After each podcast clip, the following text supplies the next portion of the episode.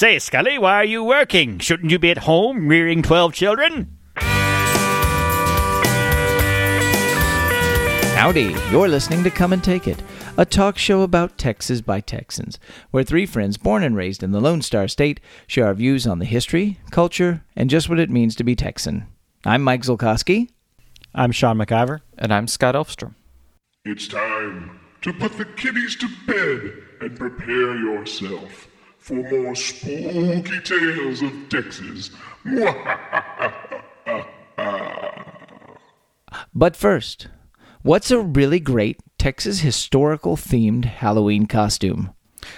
Well, my first inclination is to go over the top and dress as a velvet, green velvet clad Sam Houston on the day of Mirabeau Lamar's uh, inauguration.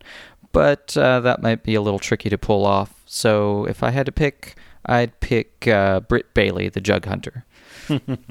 For the Sam Houston thing, it's hard to find uh, powdered wigs these days. Yeah. They're in they're in short supply. Well, for myself, I think I would love to be Jim Bowie, but then I have these two problems of where do I find a sword cane, and then how do I stab myself three times with it after I shoot myself twice and not die? Yes, because why do it if you're not going to go for authenticity? So I maybe I'll just go as a as a modern interpretation of Mirabeau Lamar, and I'm just going to write a lot of slam poetry about Sam Houston.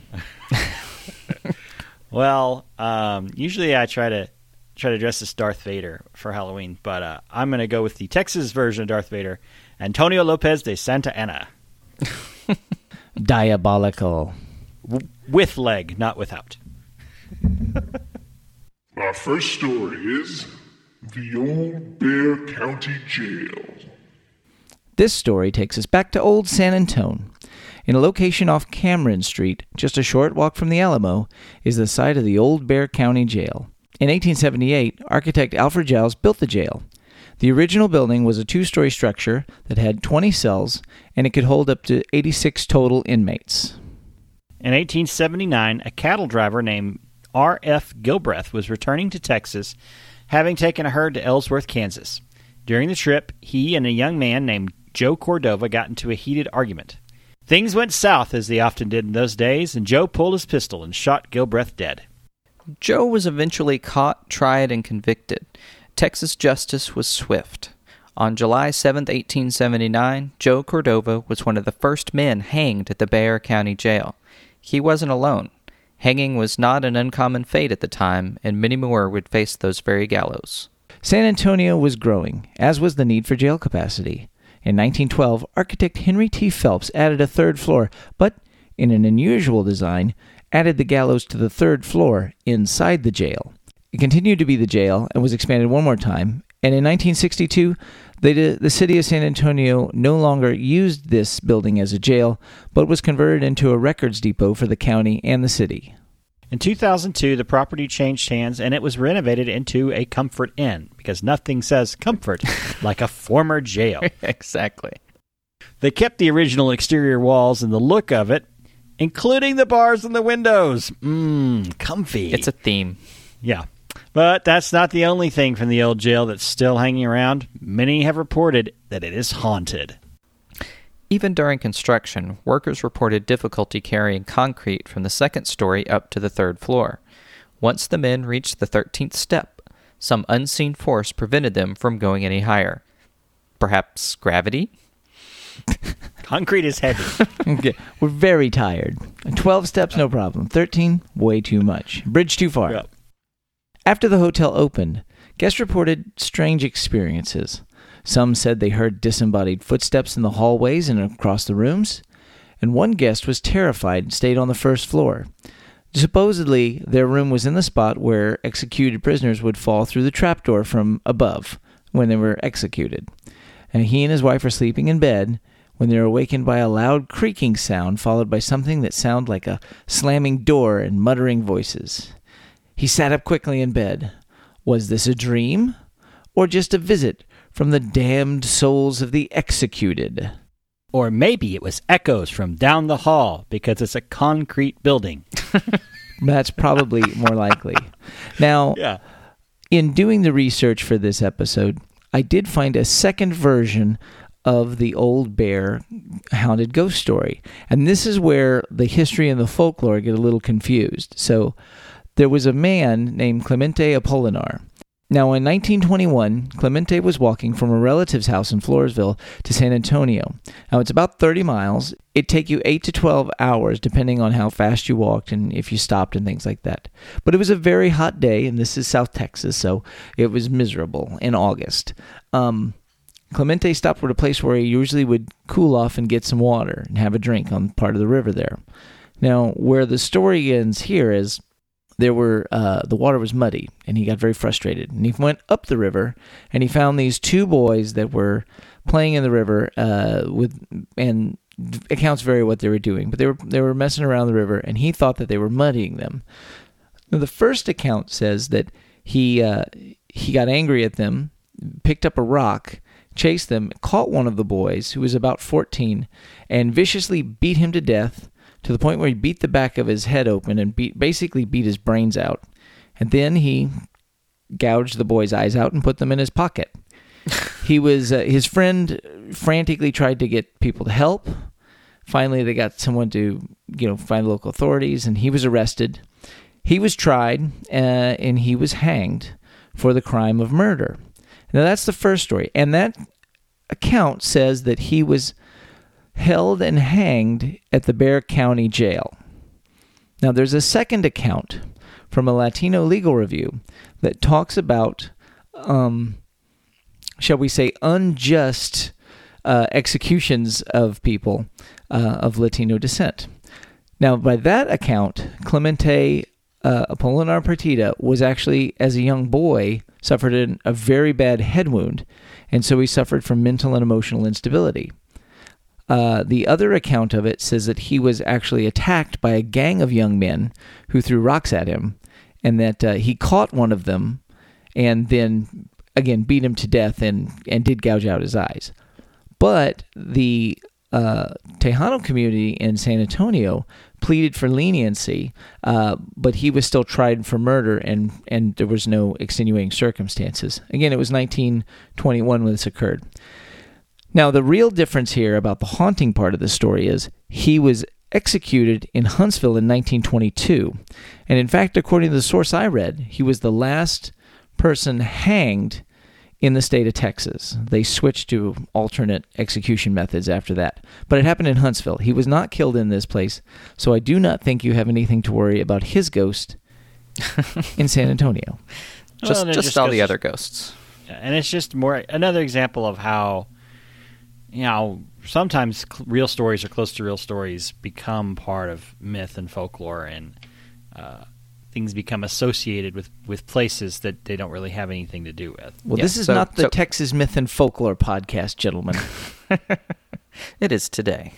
it is today Now, today, the hotel, um, the former Behar jail, is a Holiday Inn Express. Despite the classic exterior, it is a modern hotel in every way. But just remember, like the movie Poltergeist, beware building your hotel onto haunted grounds of past brutalities.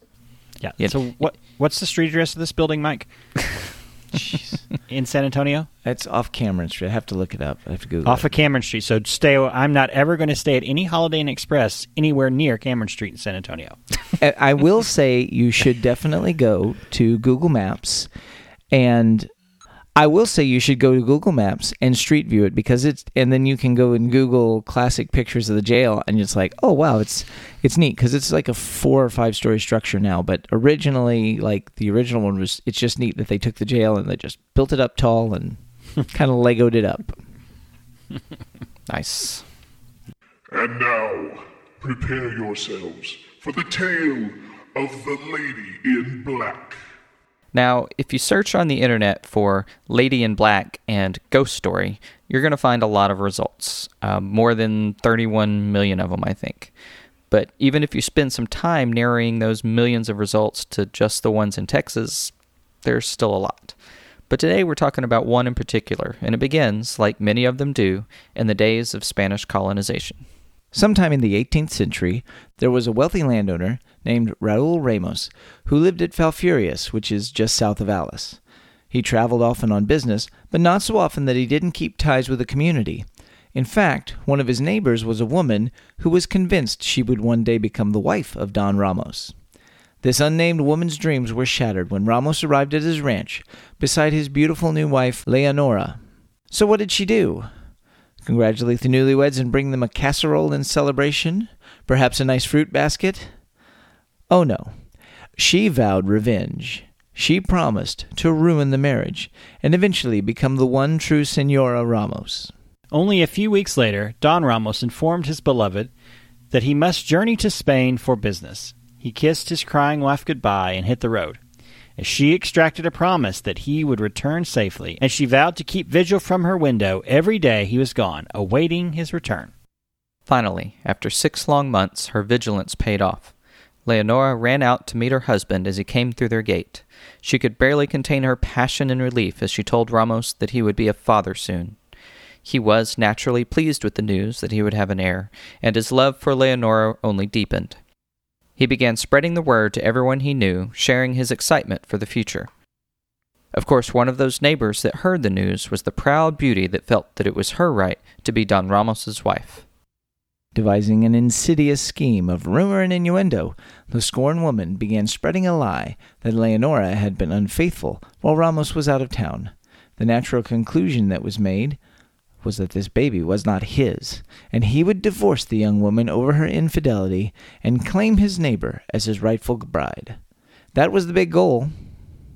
The rumor made its way back to Ramos, and he confronted his wife. He demanded to know if it was true. Had she been unfaithful? Was she carrying another man's child?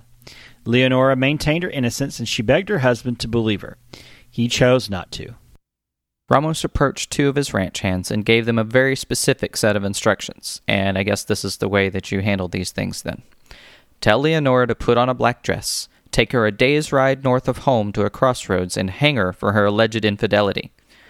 So far, it looked like the slighted woman's machinations were falling into place, though perhaps a bit more final and deadly than she had intended. The riders reached the crossroads as ordered and began to set up the rope for hanging. When they asked Leonora if she had any last words, she said only that she had committed no crime and did not deserve to be hanged. She also told them that if they continued, she would never let them forget that they had hanged an innocent woman. While his men rode north, Don Ramos rode south. It seems he was resolute in his course, and he wanted to be far enough away that he couldn't stop the hanging if he changed his mind in a moment of weakness. Now, as the story goes, at the exact moment that Leonora's neck snapped, Ramos pulled out his pistol and shot himself in the head. Whether he changed his mind and was despairing that he couldn't do anything now, or this was the plan all along, the result was the same. The woman who had wanted his hand in marriage had succeeded in getting revenge on Leonora, but in the process she lost the very thing she sought to have a marriage to one of the wealthiest men in the Rio Grande Valley. Now, it's said that ever since Leonora was hanged, she haunts the crossroads at present day highways 281 and 141 between Alice and Falfurrias. She is seen dressed all in black, just like in the story, and presumably stands near the spot where she was unfairly hanged. A recent story from the early 2000s tells of a group of men on their way to work at a refinery. They saw a woman in black standing in the road, but by the time the driver could react and hit the brakes, it was too late. Convinced he had run someone down, he called the sheriff and waited for him to come and deal with the situation. Of course, once the authorities arrived, there was no evidence that a woman had ever been there. True to her word, Leonora has continued to keep the area from forgetting that she had been unjustly hanged.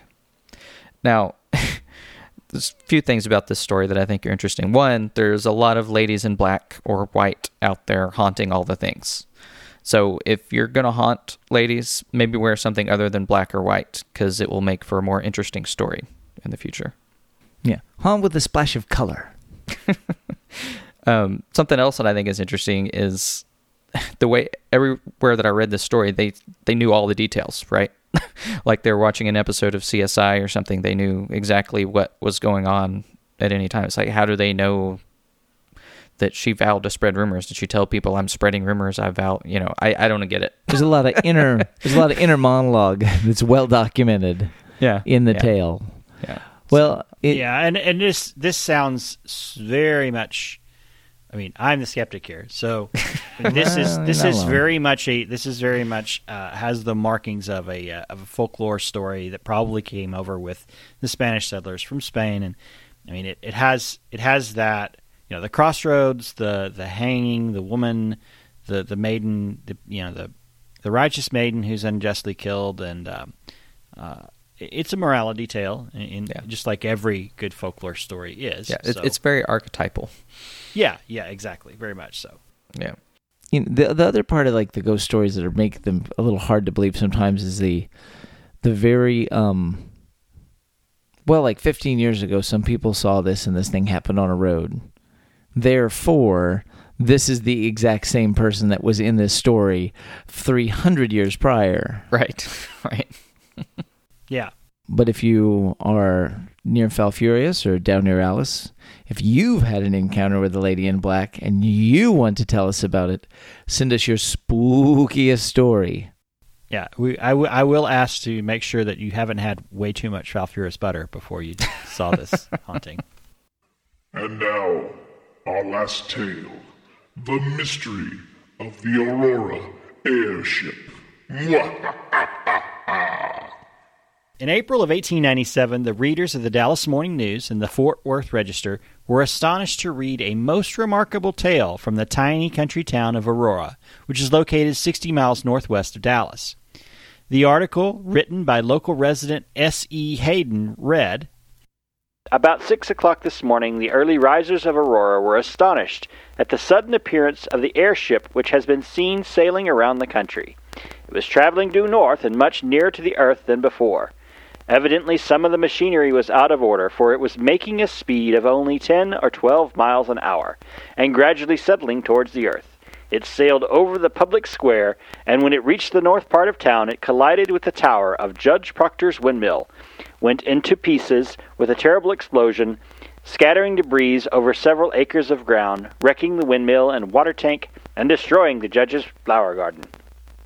The pilot of the ship is supposed to have been the only one aboard. While his remains were badly disfigured, enough of the original has been picked up to show that he was not an inhabitant of this world. Mr. T.J. Weems, the U.S. Army Signal Service officer at this place and an authority on astronomy, gives it as his opinion that the pilot was a native of the planet Mars. Papers found on his person, evidently the records of his travels, are written in some unknown hieroglyphics and cannot be deciphered. The ship was too badly wrecked to form any conclusion as to its construction or motive power. It was built of an unknown metal, resembling somewhat a mixture of aluminum and silver, and it must have weighed several tons. The town is full of people who are viewing the wreckage and gathering specimens of strange metal from the debris. The pilot's funeral will take place tomorrow. This incident was the latest instance of an amazing phenomena that swept the nation in the late 1890s. From November of 1896 to April of 1897, rural towns in California, the Midwest, and the South reported sightings of unusual airships. Most accounts describe these vessels as being between 15 and 25 feet long and having a metallic surface that was completely featureless apart from a rudder and having pointed ends. They were covered in strange lights and were usually piloted by strange, barely human beings. In one incident in Arkansas, it was claimed that the pilot told the observers that their craft was bound for Cuba to use its Hotchkiss gun to, quote, kill Spaniards. In another incident in Texas, three men reported encountering five strangely dressed men who asserted that they were descendants of the lost tribes of Israel and had learned English from the 1553 North Pole expedition led by Hugh Willoughby. The Aurora incident was one of the last mystery airship sightings and was certainly one of the most detailed and documented of them all. Over the years, people are obviously torn about the mystery airship phenomenon, just as people are torn about the post war era flying saucer craze. Now, skeptics will claim that all the incidents are hysteria at best from people who observed real dirigibles or most likely were just hoaxes. The Aurora incident is no exception. In the late 1970s, Time magazine ran an article about the incident that included an interview with local resident Etta Pegues, who claimed that Hayden made up the story as a joke, intending to attract interest to the dying town that had recently been bypassed by the railroad. She said that Judge Proctor had never had a windmill on his property. Former Aurora Mayor Barbara Brammer's research on the incident seems to corroborate some of Pegues' statements. However, on some points, Pegues was wrong. There really was a well on Judge Proctor's property, and other investigation has shown some surprising evidence that casts doubt on the hoax. Part of the mystery is the story of a Mr. Brawley Oates who who purchased Judge Proctor's property around 1935. Oates cleaned out the debris from the well that was under the damaged windmill in order to use it as a water source, but he later developed an extremely severe case of arthritis, which he said came from contaminated water from the wreckage that had been dumped into the well. As a result, he sealed it up with a concrete slab and placed an outbuilding on top of the slab in 1957. In 2008, UFO investigators tested the water from the sealed well and they found high amounts of aluminum but no metal debris. Spooky. In 1973, investigators claimed they had discovered the stone marker used in the burial of the pilot. Their metal detectors indicated a quantity of foreign material might remain buried there. However, they were not permitted to exhume, and when they returned several years later, the headstone and whatever metallic material had lain beneath it was gone. The same investigators in 2008 conducted sonogram tests at Aurora Cemetery and did find an unmarked grave, but it was so deteriorated that they couldn't determine what was buried there. So, is there really an alien encounter in this sleepy country town? Probably no one will ever know, but it certainly makes for an extraordinary story. I'm telling you, Scully, the truth is out there. It's Say, Scully! It's no it's no coincidence that there's a new X Files coming out soon. Yeah. I mean, Yeah, except X Files 1897 would be Say, Scully, why are you working? Shouldn't you be at home rearing 12 children? now be a dear and fetch me a cup of coffee. yeah. So uh, exactly, exactly. Yep. I, I just it's you know the, let's talk about Aurora. Let's talk about this. Uh, the, the the funny thing is, Sean reminded me about uh, there's a film called The Incident at Aurora when it store it stars Jack Elam and uh, you can find you can find the whole thing on uh, YouTube. And nobody's protesting the copyright on this pig. Uh, and it's at a all. it's a fairly terrible movie, and I actually think I remember watching it in 1986 or seven when it Probably came out. like on TV or something. yeah, it was on a, a television device. For those Like of you in the like a future UHF listening, channel. Uh, it was This, this would be a Saturday afternoon UHF channel show. oh, it was it was very low budge. Um, yeah. but they do make friends with the alien, uh, who's then shot dead by like the the town ne'er do well. Of course. and he says, uh, you know, they Jack Elam gives a you just I, I think it's like one hour and like twenty three minutes, and you can fast forward and just hear Jack Elam give a moving eulogy, although short, for the tiny green man who came from space. Yeah. One of the most interesting um, aspects to this story is that there was a whole series of stories around the same time that this was just one of, right?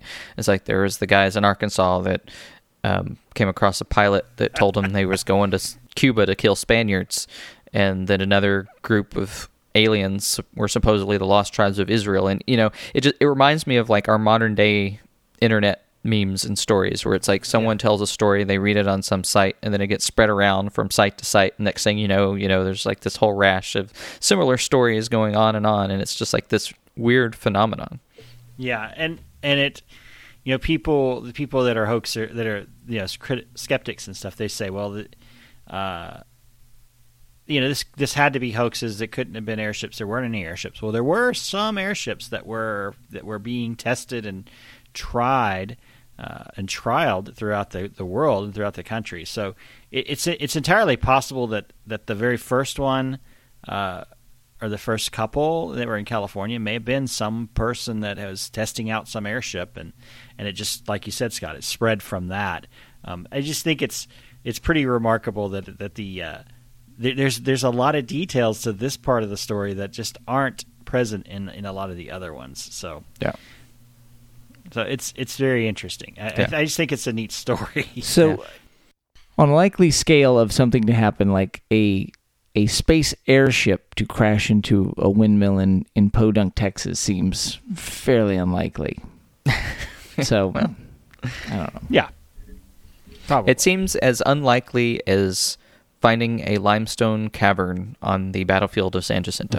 Mm, no, no, I think it's more likely. I think this spaceship thing has a lot more veracity than some of the things we saw in Texas Rising. Hey, I- so so part part five of Texas Rising, season five of Texas Rising will be, you know, the Aurora airship uh, saves Texas from another Mexican invasion. Oh, and I love that. it came to help us kill Spaniards. Yeah. Well, To help Sam Houston win the Spanish American War. There you go. There you go. So, from all of us at Come and Take It, to all of you listening, we hope you have a wonderful, spooky, exciting Halloween. Uh, be careful out there. Don't eat too much candy. And uh, come back next week for a more exciting Texas history. That wraps things up for today. You can find notes and links from today's show at brainstaple.com. We'd love to hear from you, so like and share us on Facebook, follow the show on Twitter at Texas Podcast, or go to brainstaple.com and leave some feedback. You can find our show and many other great history podcasts at historypodcasters.com. If you'd like to support the show financially and become a member of the Come and Take It Nation, please visit our Patreon page at patreon.com slash Texas Podcast. Why not follow us individually too? I'm on Twitter at Mr. Java. I'm Max Sean with two N's. And I'm Scotticus. If you like the show, tell your friends and please leave a review on iTunes. That really helps us out to find new listeners just like you. We hope you'll join us next time and remember that even if you aren't from Texas, Texas wants you anyway.